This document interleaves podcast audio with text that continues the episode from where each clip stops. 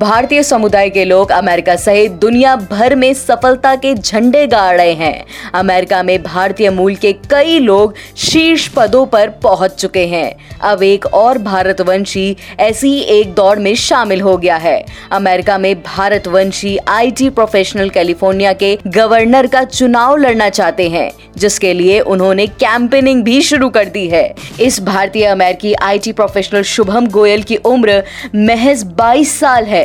और वे कैलिफ़ोर्निया के मौजूदा डेमोक्रेट गवर्नर जेरी ब्राउन की जगह लेना चाहते हैं, जो 80 साल के हैं और इस पद पर चार चार साल के दो कार्यकाल के लिए सेवा दे चुके हैं।